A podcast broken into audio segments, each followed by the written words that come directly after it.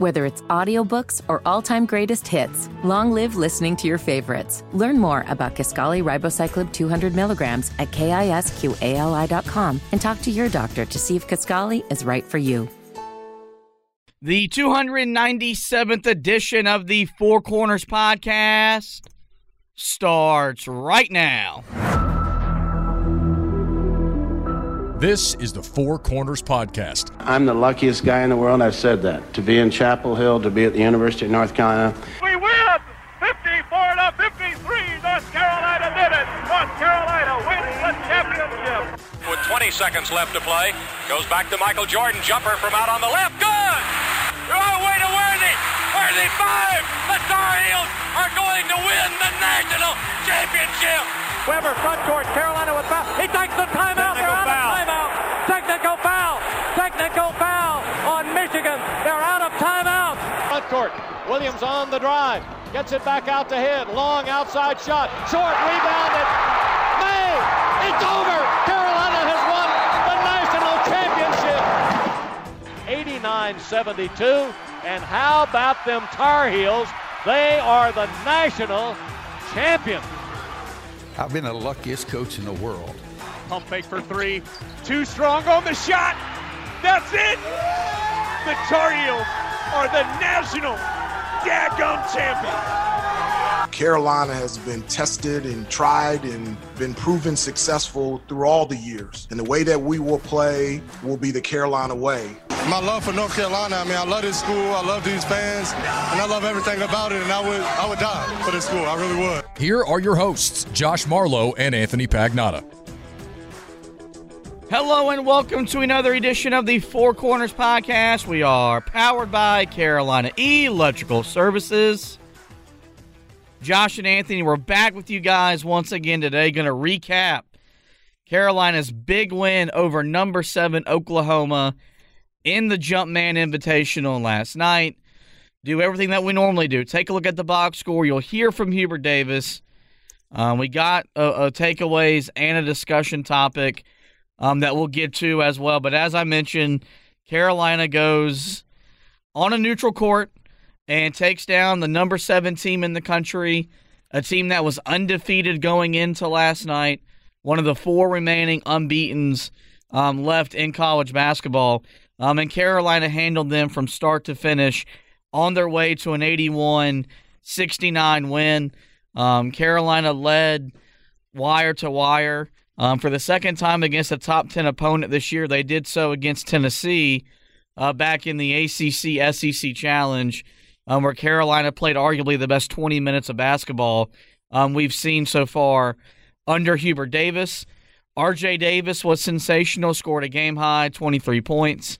Um, his seventh straight game scoring 20 points or more. That's the longest streak by a Carolina player since Tyler Hansbrough's National Player of the Year season. That's the kind of company RJ Davis has put himself in um, to start the early part of the basketball season. Um, and as much as we talk about offense and how much fun this team has been on that end of the court, defensively, they were a joy to watch, a pleasure to watch. The 69 point score were the fewest that Oklahoma has scored this season. They shot a season low 40% and committed 18 turnovers, which led to 24 points for Carolina. And it all adds up, top to bottom, start to finish, the most impressive win of the season for Hubert Davis's squad. Oh, there's no doubt about it. Uh, you know, this was a game where Carolina was going to have to be much better defensively. We talked about it so much coming in uh, against an offense that was averaging 84 points per game.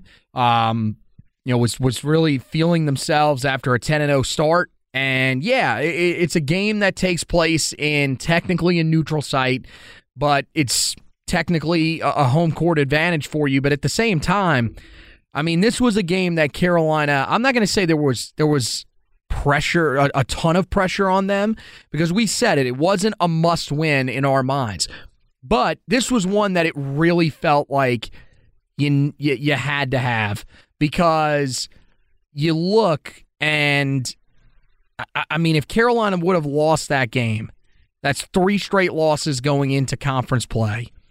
Your start to conference play isn't exactly the easiest start, uh, to say the least.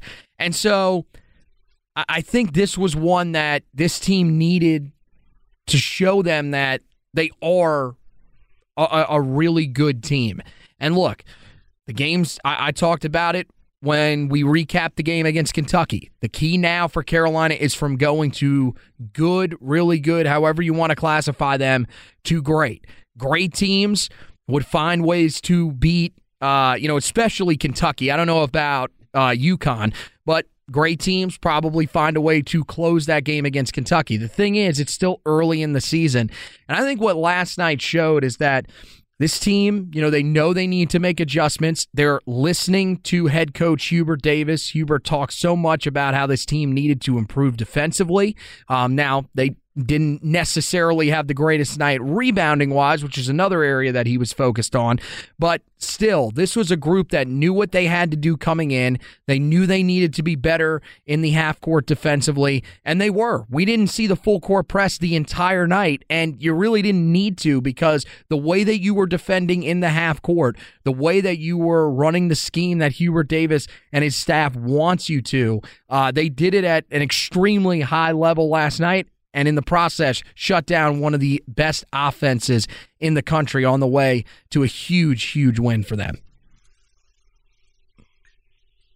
And last night wasn't a must win. Um, it was the swing game for probably the way that your season goes in ACC play. You you win, you stay in that threshold of teams that can legitimately compete for an ACC regular season title. You lose, it's still possible, but it maybe it's harder to envision um, because you would have been you know under 500 against the ranked teams that you would have played so far but you come out victorious um, on a night where duke beats baylor um, another big 12 power. It's the night after virginia gets routed by memphis um, and everyone's high on clemson but everyone's high on clemson in december and then they typically tail off in conference play and then Miami, you just don't know. You you trust their coach, you trust their their pedigree, but you know you would imagine that they're they're gonna they're gonna experience a difficulty replacing the ACC Player of the Year and a core uh, of and, and some core guys uh, of their Final Four team a year ago. And so I think you got to give Carolina a lot of credit um, because the way you you lost the Kentucky game, you know, a lot of times that that that that costs teams two games because they mentally just don't respond after throwing the game away. And that's what they did the other day against the Wildcats. Factor in the you know the, the, the rebounding issues and the like, but this was a team that was motivated. They were ener- energized from the onset, um, and, and part of us, I think, we expected that because this was the first time we saw this team take the floor since Eric Montross passed away, and we talked about how much that could have been a motivating factor. You saw the Carolina family well represented last night um, in the Queen City, as it always is. There was a touching uh, moment of silence before the game, which, if you happen to be in the arena like myself, um, was was pretty was was pretty special and, and, pretty emotional to be a part of. Um, and then you see the, sh- the you know the shooting shirts and his name is on the back and the number.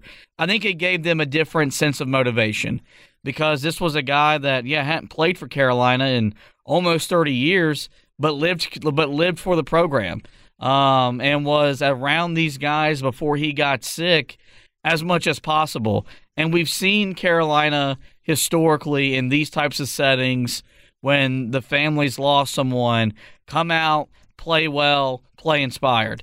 And I can't help but but think that it wasn't a coincidence that they put together their best defensive performance against a power conference opponent, their first time on the court since a big figure in and around the program passed away. It definitely isn't, and I, I think part of it is you know this this is a team that I think understands the history of Carolina. These are guys that might not be the most tied to the university in terms of the length of time that they've been here. You do have some of those guys. You got RJ, you got Armando, but this this just feels different even with guys like Harrison Ingram and Cormac Ryan and you saw those guys step up last night they play with a lot of emotion and I think last night they were able to sort of match the emotion of their coach on the sideline you knew this was going to be a game that meant a lot to Hubert Davis, and you could tell. I mean, now granted, I've I've said this. Uh, I was saying this when we were talking about the game earlier with one of our uh, our our coworkers here, Mac. I, I think Hubert Davis has been coaching as hard as just about any coach in college basketball this year. All of these big games, he's been very animated. But last night, was a little bit different. And I think that this team knew they needed to step up for their coach. They've heard what he has been preaching, especially on the defensive end of the floor. And I think finally you saw what Hubert Davis wants to see from this group. They were still switching just about everything, um, which is something that we we said we didn't really necessarily want to see a lot of. But the thing is, is if you're going to switch the way that you did last night, um, then I think you, you're you're going to be able to have some success in the half court. Everybody just looked more active. Everybody was swarming to the ball. Uh, it was rare that you felt like, hey, you know, a guy somehow leaked out and got open there. There were a couple times, especially down the stretch, where that did happen. But I thought for the most part, that was the best effort that we've seen from Carolina. And I think at this point, you know, you, you look at it and now it's kind of like the, the kid that was getting by in school with C's. We know that it is now possible for this team to defend at a high level in the half court. And now moving forward, that's going to be the expectation from this group every single game out. Well, I mean, I think the, the, the thing is, is that I didn't think they couldn't do it. They did it in the first three games of the year. They just didn't do it against the better competition that they've seen since they got to the battle for Atlantis. Um, you, you saw a different a commitment to that end of the floor. Um, did they switch a lot of things? Yes. What? But one thing that they they didn't do as much they didn't switch Armando Bacot as frequently as they have at times, and they asked him to kind of double team, roll with the pick and roll, then fight back and get back to the guy that he didn't switch with, and, and there was just better effort there. Um, and and that's the little things that really add up on the defensive end of the floor. You got that last night. Um, and another thing was their pressure, despite not pressing, they were in they were in Oklahoma's space. Like everything felt contested, every pass felt contested.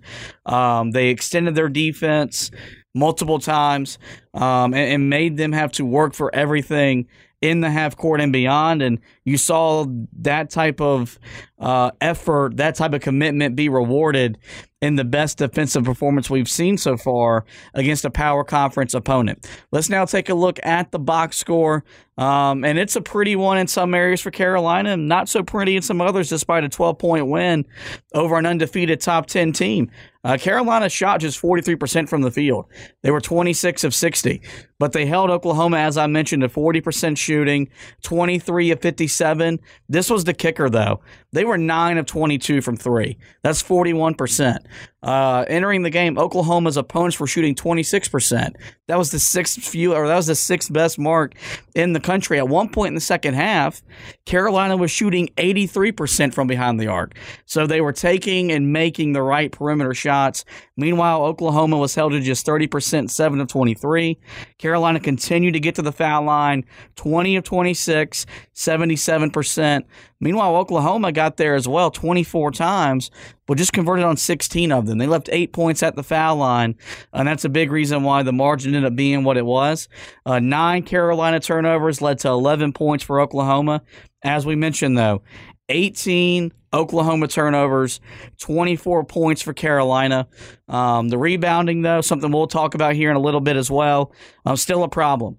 Um, and this is the second time I've seen Carolina live. Um, this is the closest I've been, though, to the action. Um, simply put, this is a bad rebounding team. They're not. They're not good. They're te- you know the and and a lot of it last night wasn't even an effort issue. They just outside of Armando Bacot, there's no one on the floor that scares you. There's not a rebounding presence on the floor. Oklahoma wasn't afraid to send guys to either glass, um, and, and, they controlled the backboards to the tune of 41 to 34, including 11 offensive rebounds, but just two second chance points. So what Carolina did much better job in this game as opposed to the Kentucky game was they didn't let the offensive rebounds beat them. They got back in position, they got back in a stance, and guarded somebody. Um, you know, whereas Carolina seven offensive rebounds, nine second chance points. Carolina's bench outproduced uh, Oklahoma's bench 13 to 11. Points in the paint went Oklahoma's way 30 to 28. And the other kicker, and we talked about this in the pregame um, or in the preview, 23 fast break points for Carolina, including a 13 to nothing advantage in the first half. Um, Oklahoma scored just nine fast break points for the entire game. Uh, a season high 10 steals for Carolina, and the Heels assisted on nine of their 26 made baskets. Meanwhile, Oklahoma assisted on six of their 23 made baskets. Let's now move on to the quote of the game. We'll bring you some audio from head coach Hubert Davis, and he talked about the the defensive performance, which, as he said, was the best so far of the season. I thought we were really good defensively. You know, one of the things that Oklahoma is, is great at is getting consistent points in the paint, whether it's post, penetration, offensive rebounds. So it was huge emphasis on us uh, when they ran their action, which was mostly ball screens, to be, you know, protect the paint. And I thought that that is what allowed us to get some steals and deflections and create 18 turnovers. I just, I, I do. I think uh, the first half and overall defensively, I think that was our best effort of the season. And you know, coach, coach wasn't lying. Um, when you you know, when you get to go watch a game and sit where media gets to sit at the Spectrum Center, you get a really good advantage point. And it was just evident from the word go that Carolina was active on that end of the floor. They were bought in. They were they were committed. And this was an Oklahoma team that, you know, we talked about. The challenge was going to be being prepared to guard all five guys at the same time. Um, because Oklahoma wasn't going to put guys on the floor that could not put the ball in the basket. Um, and I thought Carolina was accountable for everybody. You know, Otega Oweh would finish with 23 points, but he had to earn them. Um, and he got a lot of it going there. It felt like in the second half as they were trying to get themselves back into the game. But, um, you know, we saw Carolina struggle with Villanova in the battle for Atlantis. You look at collectively against Arkansas, they played well enough to win, but they got cooked by one dude. Um, you go and look at the Tennessee game. Dalton Knecht went nuts in that game the Florida State game before Carolina went to the full court press. I mean, Florida State had a 14 point lead, was shooting over 50% from the field, over 50% from three. And then we saw what happened against UConn and against Kentucky, where it felt like Carolina was just overwhelmed by their size, their length, and their athleticism. Wasn't the case last night. Um, and you got to be really proud and impressed by the effort um, that they put forth uh, in the ball game. Let's now take a look at the stat of the game, and um, to me, this was this was pretty easy. Um, it was the points off of turnovers and the turnovers that were forced. Carolina forced double the amount of turnovers than they committed and scored 13 more points off of turnovers than what Oklahoma did. And, you know, we talked going into the game that Carolina had to create easy baskets to give themselves to give themselves a chance. Because I didn't know if this game was played in the half court if Carolina could win. Um, and luckily, the game wasn't played in the half court. I thought Carolina's defense led to their offense, and it fueled them in ways that needs to fuel this team with the way that they're with the way that they're going to play. Because they're not going to pummel they're not going to pummel teams on the glass. They're not going to get those extra 10 to 12 possessions cuz they're going to lock they're, they're going to, you know, limit you to one shot on the defensive end and get multiple shots on the offensive end. The best way for Carolina to create more possessions is to force more turnovers. We've seen it so far with the full court press.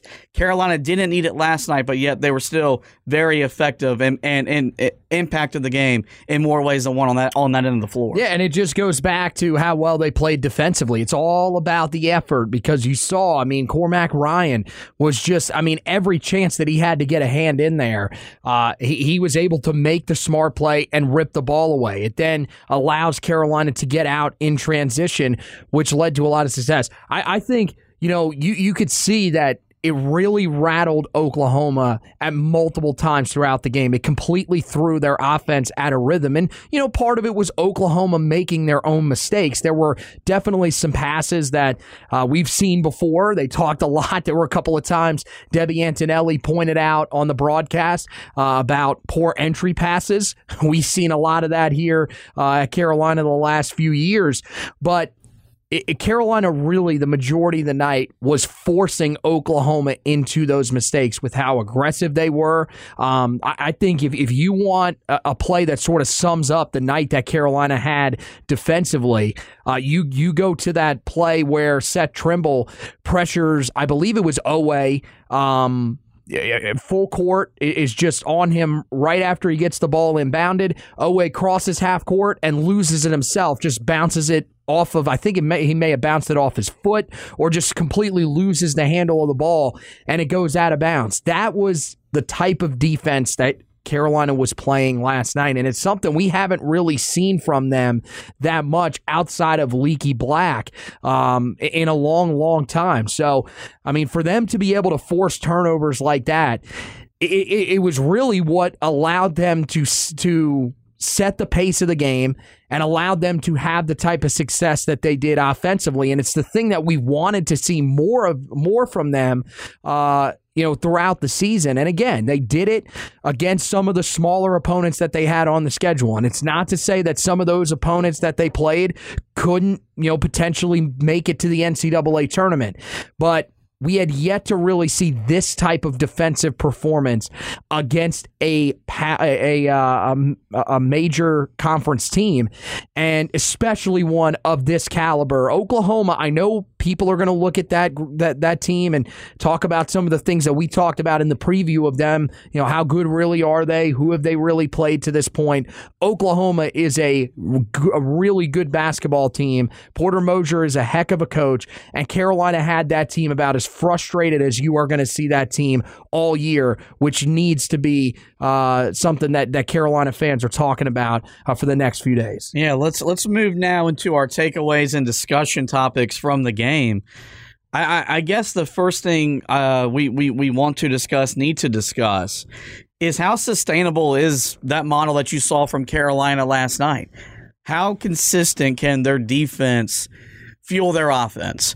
Because um, it's really the first time we've seen it in a power conference game setting. Um, you saw it the first three games of the year against the Radfords, against the Lehighs, the UC Riversides of the world, um, and in the second half against Northern Iowa in the Battle for Atlantis. But since then, that just hasn't been the case. Carolina's offense has dictated what they've done offensively. They've whether they shot the ball great, moved the ball, whatever. Um, you, you know, I I, think I, I I think you'll see it show up against the Boston colleges, the Louisvilles, the Notre Dames of the ACC, the lower tier teams, if you will. I'm not ready to say that I'm confident this is going to show up game in, game out moving forward. It comes down to the buy in factor. Like this team, if they buy in defensively, I think can be a really good defensive team because they're versatile. Um, and, and one of the things that makes you so frustrated is you got great contributions from a lot of different guys. I thought Seth Trimble, like again, changed the game defensively, impacted the game. I thought I thought Jalen Withers in his four minutes on the floor, despite picking up three fouls, impacted the game because he got in a stance, he guarded somebody, closed out a shooter, little too strong on a, on a, on a, on a three point shot twice. Um, but you know, like there's effort there. Zayden High, a guy that a lot of Carolina guy, people don't understand why he played 12 minutes the second most of any guy off the bench last night, but he impacted the game because he's everywhere. Well, I mean, look, those people that are questioning that move, I mean, I just I don't understand what you are watching. First of all, if you look at what he was able to do immediately when he came into the game, yeah, the energy is there. Um, he ripped down three rebounds. Who else on this team was rebounding at a high level that was coming off the bench? Nobody.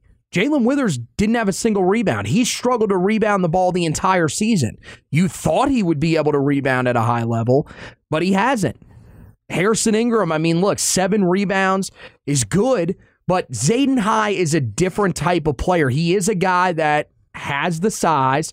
He likes to get down low and, and and bang with some of these these bigger guys, and he can rebound at a pretty high level. We saw that in the exhibition um, for Carolina. We also saw it a little bit um, in, the uh, live action scrimmage from him. Um, this is a guy that I think he showed you last night that he should get a chance to play moving forward for Carolina because you can never question the motor with him.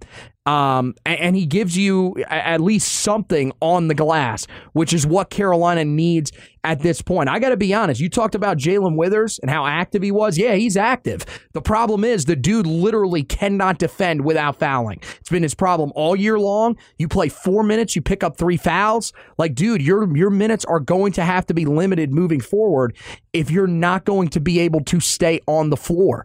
So I think Zayden High, he's not nearly as versatile as Withers is, but this is a guy that, yeah, he might not be able to switch everything quite like you can do with Withers, but at the same time, he's going to give you something else that you sorely need, which is the ability to rebound the basketball.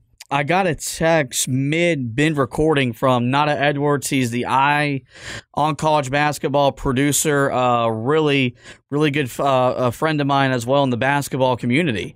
And he said something that you need to look at also is look at when some of Carolina's best defensive stretches happened last night.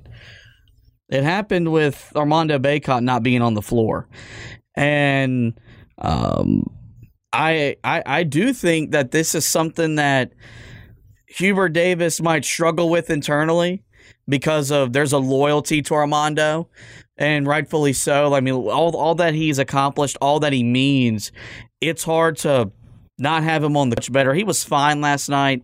14 and 8, 4 and 9 from the field, even swished in a corner three, which uh, caught everybody and their mother by surprise. I mean, I, I dare I say, maybe the moment of the season already. I mean, that uh, when he shot the ball, I literally screamed out, no, and immediately was like, okay. Yeah, it sucks, doesn't it, whenever you do that because that's I something mean, that I do very frequently when someone you. takes a bad, when uh, in my opinion, a bad shot. But um, getting to the point, he uh, Uh, he still played 33 minutes, but there were times where even when the game was in the balance, he wasn't on the court because Carolina's better defensively without him. Because Jalen Washington, despite not being as strong, rotates better, moves better. But I think it really just comes with, with, with the Zayden High factor as well. I think that he just fits better alongside Jalen Washington than he does Armando Bacot. And um, there were times in the game last night that Hubert Davis was was playing defense for offense in key moments. Like he had defensive lineups on the court. That that makes me excited because that means he believes in their ability to defend. And how many times did we really feel that way under Coach Williams? That we believed in their ability, that they could they could play defense at a high level. Wasn't very often. Didn't have to be because for the majority of the years that program and that team scored 90 and they could outscore anybody. This team can score out anybody and can score with anybody, But to be its best version of itself, they've got to be better on that end of the floor. And I think this is something you got one more non-conference game, Charleston Southern. That's that that that that that should be a game that you win no problem. But from then on, you get into ACC play, and it's three straight ACC games on the road that, as of today, are quad one opportunities for Carolina. And I think that'll be the telltale sign as to how sustainable this team can be on that end of the floor. The rebounding. Um, you get out you get out rebounded by 7, 41-34, 11 to 7 on the offensive glass. No one in double digits. You did have three guys with seven boards or more. Ryan, Ingram, Bacot. But I I think it's fair to say at this rate this this is not going to be a rebounding team that we that that that's that we're going to think highly of as the season moves along. Um, and there were there were shots last night that Carolina still just didn't get a body on anybody. Um, and I, think Ingram's foul trouble impacted how aggressive they were on the offensive glass. But there's no offensive rebounding presence outside of Armando Bacot. And there were times last night he was he was nowhere to be found um, on the offensive glass. And as someone that watched this program in its heyday under Roy Williams, arguably be the best rebounding team in the country year in year out, I ain't gonna lie to you. This is this is really frustrating, and I don't I don't know um, how many average to mediocre rebounding teams win conference championships, advance deep in the NCAA tournament. But this is, I, I think, after eight games played and after five ranked opponents in, in, in a six game stretch, I think we learned that the rebounding is going to be a deficiency for this team, and it's going to be hard moving forward to mask that as the season moves along. Well, it's the way that the team plays. Um, I, I think this is just part of what you have to expect with how Hubert Davis wants to play. He wants to play small. He wants to play with guys that are versatile, that can switch everything on defense, uh, and that can stretch the floor. And when you do that, it's going to put a lot of pressure on your five man. And look, Armando is a guy that clearly opponents are, focused on trying to take him out of the game. It also, you know, part of it is that he, he does the high the high ball screen, um, and you know when when he does it a lot of the times with RJ Davis. You see RJ take a quick shot. It's hard for Armando to get back into position and get an offensive rebound if RJ is literally taking the screen, taking a couple of steps, and then shooting it. Not saying that's not what RJ should do. He's worked. I mean, it has worked out very, very well for him. But that's part of the reason that it's just not there uh, on the offensive end. Um, the the more frustrating part is defensively. Uh, and look, this game wasn't nearly as bad as Kentucky. I mean, look, 18 offensive rebounds. That is an insane number. You would never think you'd see that against a, uh, a Carolina front line, uh, especially the you know with, with what we saw under Roy Williams. But still, this is this is one of those areas where you always felt pretty comfortable that Carolina is not going to get beat to the offensive glass. And for some reason, I, I, mean, or I guess for them, the defensive glass.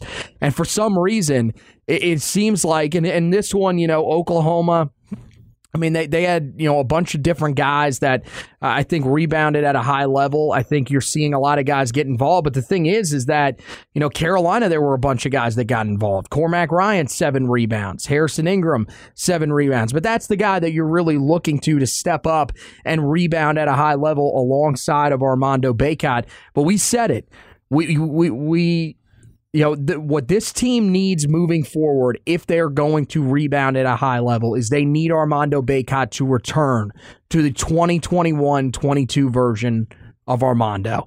The guy that routinely, night in, night out, was grabbing 12, 14, 16 rebounds each and every night. Right now, that just doesn't look like that's going to happen. He doesn't even really look like that same type of player. I don't know what it is. I have no idea. Um, but I, I think in order for Carolina to improve rebounding wise, as hard as it you know as it is to ask him to have to step up even more, that's the guy that if he takes his game back to that level that he was at in his best season at Carolina, then Carolina's got a chance to be a pretty solid rebounding team. If not, this is probably what you can expect more of moving moving forward. And look, this is a, a Tar Heel team that if, they, if they're going to create turnovers the way they did in this game, if they're going to shoot the way that they have for the majority of the season, then they're still going to have cha- a good chance to win most of their games, especially in an ACC against teams that really don't score the ball all that well if you look at the conference as a whole. But at the same time, you feel like at some point, especially with Hubert Davis preaching it so much over and over again, that somebody has to wake up. The guy I look to, Zayden High, off the bench, could that be your guy that helps you out on the glass? I, I mean, I think that's that's maybe a small sliver of hope, but I think right now, uh, part of it is just that you have to accept this is not a great rebounding team. Nope, it's not. And um, I think if Carolina finds a way to mask it and finishes top three in the ACC, wins 25 plus games, and makes it to the second weekend of the tournament, it's really going to speak volumes about the type of coach Hubert Davis is. Um, that an area that means so much to this program. Your team has a, you know, is at a loss in, and yet you still find a way to compete night in, night out. Um, a big reason why Carolina won the game um, was R.J. Davis. Um, simply sensational. Um, 23 points, 7 of 18 shooting, 5 of 9 from 3. He's now shooting 38% from behind the three point line. Um, you know, I, I sent the tweet out last night. You know, there isn't a guard in the country that's playing at a higher level than he is right now. Um, if the season ended today, he'd be the ACC Player of the Year. He would be an All American. And if it wasn't for Zach Edey, he'd probably be uh, the National Player of the Year. That three pointer he made to make it a 73 65 game late in the second half was important. It was huge. Um, and the fact that he made a bad shot, or he, yeah, he made a bad shot because that shot was quick. It was it wasn't the the closest three pointer you could take. I think it goes to show you just the type of zone that he is in but it wasn't all on him. You had four starters in double figures, 13 points from Cormac Ryan, even though he was just one of five from three. I thought the thing he did last night was put the ball on the floor and get to the rim. Um, you know, he had he had a couple plays where he took the ball on, on, the defensive end and ran it all the way down the, the court for a layup, a foul, so on or so forth. You got 14 from Armando, kind of a quiet night. And then you got Harrison Ingram, 11 points, four of six shooting, had the seven rebounds. And the foul trouble to me, I thought, was what really kind of just got everything out of whack for him because – his impact was there. His presence was there. He was all over the place. He was um, very chirpy. And I think Carolina fed off of that as well. But this is the recipe that Carolina needs to have moving forward. It can't just be the RJ Davis show and one other guy. You know, when we talked about after the Tennessee game and after the Florida State game, that this team kind of gave you the 2012 vibe where you had four guys that you could count on to get you double digit points every night. You didn't see that against UConn. You didn't see that against Kentucky. You saw that last night, and that's why they uh, had so much success offensively against maybe the best defensive team they've seen so far this season. Yeah, and, and I think there we knew this this group was always capable of this. We knew that the guys that are out here, we we think that we, we think very highly of them. And um, that's the thing is that they all can alternate when they impact the game. But yes, especially this is the thing. When you're playing in conference against Boston College, Georgia Tech, those types of teams, if it's RJ Davis and somebody else, that's fine. That probably can win you those games. When you're playing against UConn, Kentucky, Oklahoma, some of the best teams in the country, that's when you need your guys all to play well. And last night, I mean, I thought everybody, you know, everybody had their moments where they played well. You know, the the guy with the fewest points out of the group was Harrison Ingram, but there were moments where Harrison Ingram was the best player on the floor for Carolina. Extremely efficient night for him, four of six. Um, I, I, think he he just impacts the game in so many different ways. Cormac Ryan, I mean, look, wasn't his best shooting night, but in terms of his overall impact, in the game, this might have been the best game that he has had so far this year. Just so active on the defensive end of the floor. It led to him having success on the offensive end. Such an aggressive player. Got to the line five times, which is the second most of anybody on the team. That's what you want to see from him. And I think that's that's another part of his game he's he's got to be a guy that catches and shoots from the perimeter. There's no doubt about that. But when it's not going down for him like it was it wasn't at times last night you saw there was a concerted effort by him to get to the basket get to the foul line and make your shots there. And then with Armando Bacot I mean look at this point, I mean, expecting that Armando is going to be a guy that's going to match what RJ's doing, especially because RJ is the guy that uh, you you want taking the majority of the shots for you in your offense it, it, makes sense why Armando Bacot isn't going to put up some of the gaudy numbers that he has at times throughout his career. But I think if you can get the type of production offensively that you got from him last night, you'll probably live with that. Four of nine from the field, five of seven from the foul line, 14 points overall. Now, I don't know how many times you can rely on him to hit a big three for you. I don't think that's something that you should be looking uh, to game in and game out. But at the same time, I think if if that group can perform like that in the big games that they have, and there will be more along the way, you know, games like Virginia, of course, the Duke games that Carolina is going to have to play later in the year. And even though they're not off to the greatest start to their season, I still feel like you'll see that in games against Miami uh, that Carolina has to play. It's honestly same thing. You know, when Carolina gets the early test in conference play against Clemson, those are the types of games where you're going to need these guys to step up and perform at this type of level on the offensive end of the floor. Uh, and I think you know, again, they they showed last night that the stage wasn't too big for them in a game where it felt like, uh, as you as you labeled it, was a swing game. Uh, so you need to see that carry over now as they get into conference play. All right, now let's get into our two discussion topics topics I want to have before we do get out of this edition um, of the podcast. You know, kind of went off on Carolina fans after the Kentucky loss that aren't bought in, whether it's on this team or um, on Hubert Davis as the head coach. You know, despite him now being six and four all time against top ten opponents, there was this idea that he couldn't coach and win in big games, despite um, coaching in a Final Four, coaching in a national championship game. Um, if last night didn't make you a believer, what's it going to take to to win you over? Because some semi somewhat backs to the wall type of game. You're in your losing streak going into another nine day layoff.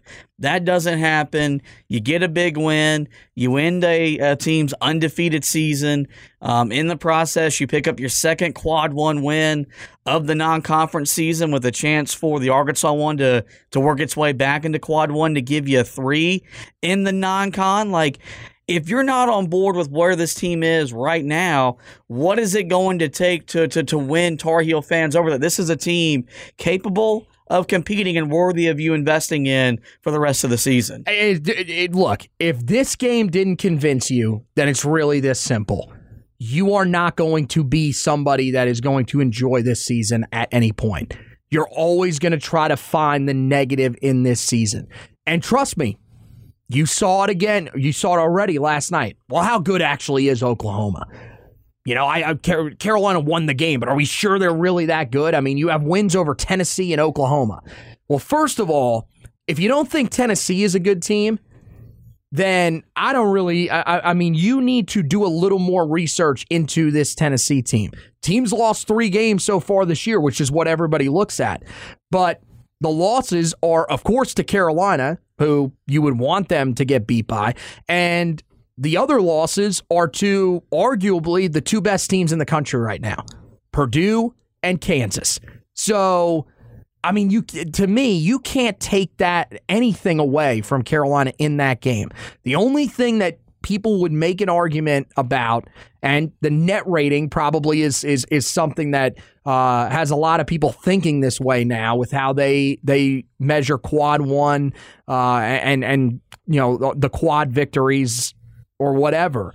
Um, that that is still a massive win for Carolina that I don't think enough people are talking about. Then you add this one. That means that Carolina has wins over two top 10 opponents already so far this season. If you don't think that this team is different from the teams that we've seen here in recent years, that this is the best team that we've seen since the 2018 19 team, then you're just jaded. You want this team to have the same issues that the team has had the last few years. I don't understand that mindset. To me, I've said it multiple times on this podcast, and I've said it multiple times just when talking about this team this year uh, with anybody that asked me. This team is so much fun to watch. And the last few years, uh, look, there were moments where Carolina was fun to watch, especially during the tournament run in 21 22. But at the same time, I mean, the majority of the year was like pulling teeth at time watching this team. Don't get it wrong. Would not ever turn the team off. I'm too committed. I, I, I, you know, I love this program too much. But it was definitely at times it, it, just felt depressing to have to turn them on because you knew we are not going to be watching a team that is exciting to watch one and that resembles carolina basketball i know this team we just talked about their rebounding struggles and and that could be an area where some people are, are are still out on them and say, "Oh, it doesn't look like Carolina basketball." But I watch this team and I feel like I'm watching the type of Carolina basketball teams that we grew up loving. It's so exciting to watch them, and to me, I don't see a reason why you shouldn't be bought in on this team. The other thing that that you have to look at as well, and we talked about it on the last edition of the podcast Guys, take a look around the rest of the ACC. The opportunity is there for this team. Like, I, I I think some of the people that were crowing about Duke and saying that they were a team that wouldn't have to be you wouldn't have to worry as much about this year. They have too many flaws. I think that's a little insane. I think that's a team that will grow as the season goes along. Um, they're always a younger team, and look, they play uh, they, this year. They played an extremely tough non-conference schedule. Um, but outside of them, I mean, who else in this conference can you guarantee me is going to be good? The race is wide open, and Carolina, with the wins that they've had, with the way that they have lost those games, which again, people will probably get angry and say, oh, you're taking moral victories. No, Carolina, though, is not getting blown out in these games, which is what we were wanting to see after some of the performances that they put up in the last few years against these types of opponents. I think there's reasons to be confident that this is you know, as as uh, one of our P1s said today, Colin Hoggard, that this is a second weekend of the tournament team, and I think you know there's there's reasons to also be thinking in the back of your mind that there is potential for this team to be even better than that. Yeah, I mean, I'm I'm right there in lockstep. I picked this team to make the Final Four. Um, I haven't seen anything in the non-conference that's led me to not believe that that isn't possible.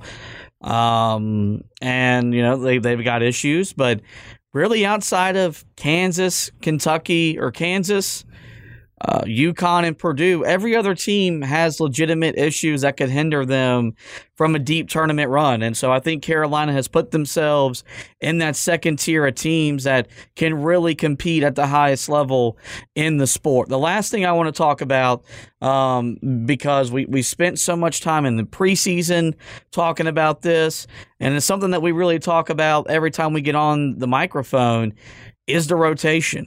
And you know, this is typically the time of the year where you've almost got your rotation set and identified.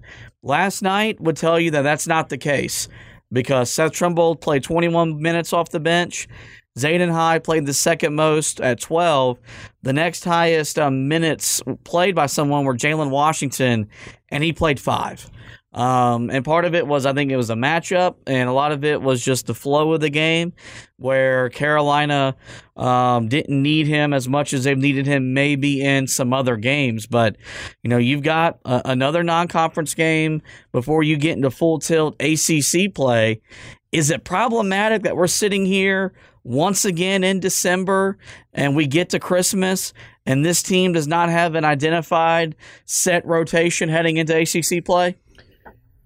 Uh, I mean, I don't, I don't know. I'm not feeling that concerned because I kind of look at it as you've got so many different guys off that bench that can step up when you need them. Look, you've got a guy that has solidified himself as a key member of your rotation in Seth Trimble.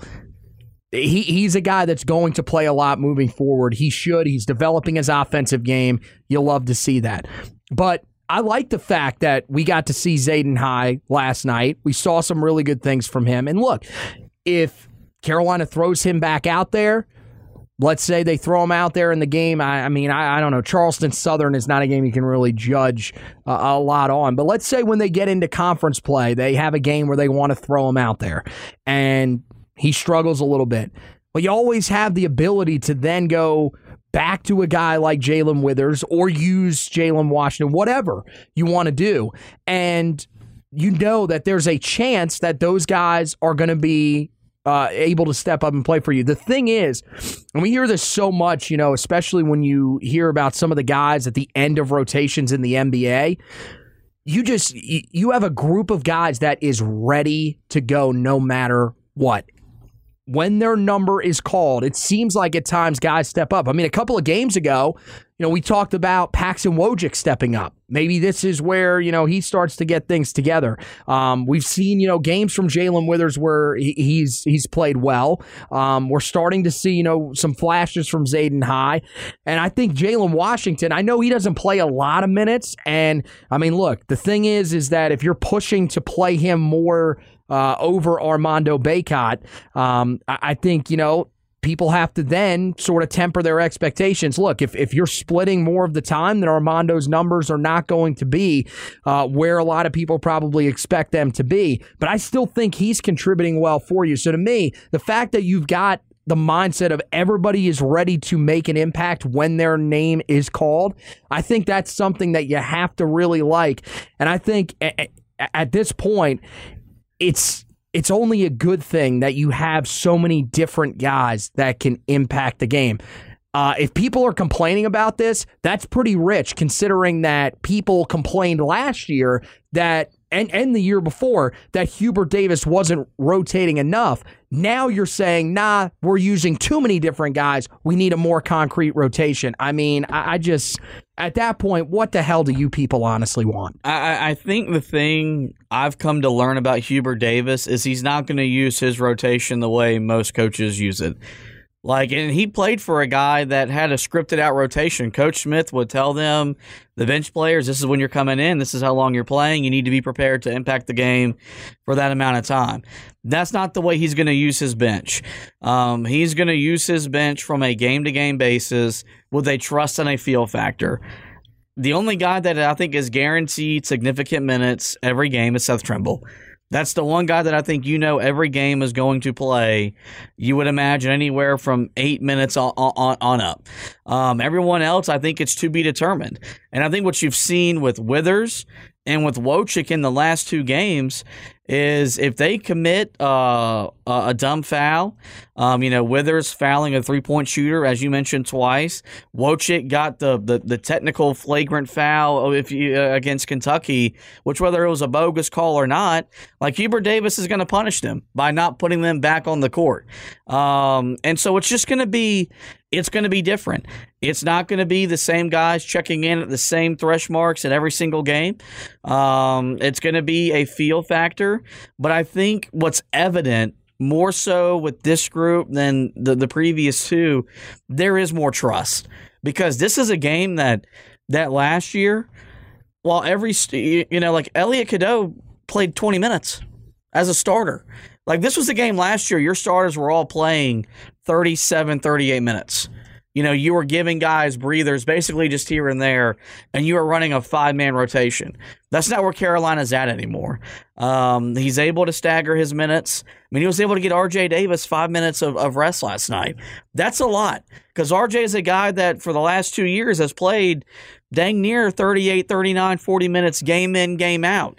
And, and so I think what, what, for what I want to stress to Carolina fans is it's just a different look.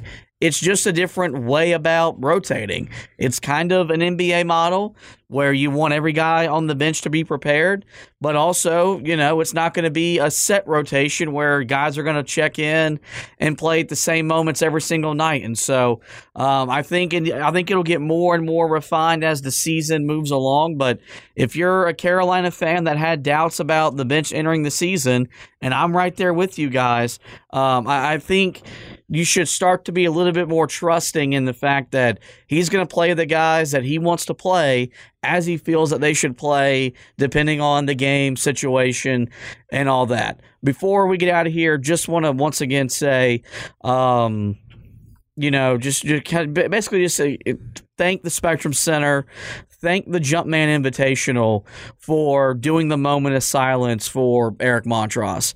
Um, and, and I, I, don't think the the impact that we felt would ever be measured because the, it was it was very quiet. Um, you could you could hear a pin drop in there, and I think it kind of set the tone um, from an emotion standpoint. You saw how emotional both Hubert Davis and Roy Williams were when they embraced after the game.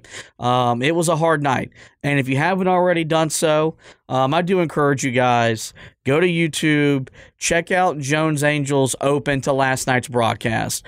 Um, it's it's as good as three minutes of broadcasting um you're gonna hear. Um, because you know, not that Jones has never been open and honest and vulnerable, but this was this was real emotion. Um, and you could tell from then on as I listened to the post game, it was hard. Um, and I think for the Carolina family last night, last night was kind of hard. Um, but for us to come together and watch this team play and play that way and pick up that type of win, you know, in the grand scheme of things, we'd much rather have Eric Montross here. We'd much rather not be, you know, have have his family go through this process at the Christmas holiday. Um, but I, I, I, I like to think that him and Coach Smith were looking down from above with a smile on their face, uh, watching the way that team uh, competed last night. With that, guys, this is going to wrap up this edition of the podcast. Before we let you go, I do want to encourage you guys to visit the website, heeltoughblog.com, where uh, site's still booming. Um, big day yesterday with the Oklahoma game. You can go and read the recap uh, from that game. Also, it was National Signing Day. Carolina football signed 27 new commits to the program. Anthony breaks down each and every single one of them. Um, and before you know it, we'll be getting you ready for the bowl game. So make sure you're staying locked in. That's heeltoughblog.com for the latest Carolina basketball and Tar Heel football um, coverage. As for the podcast, guys, you know where to find us every major podcasting platform. Just simply search the Four Corners Preview and subscribe. That way you don't miss any editions of the show throughout the remainder of the basketball season. Well, with that, guys, this is going to wrap up this edition of the show. Do you want to thank Anthony for hosting with me. We want to thank you guys for listening. And as always, go Tar Heels.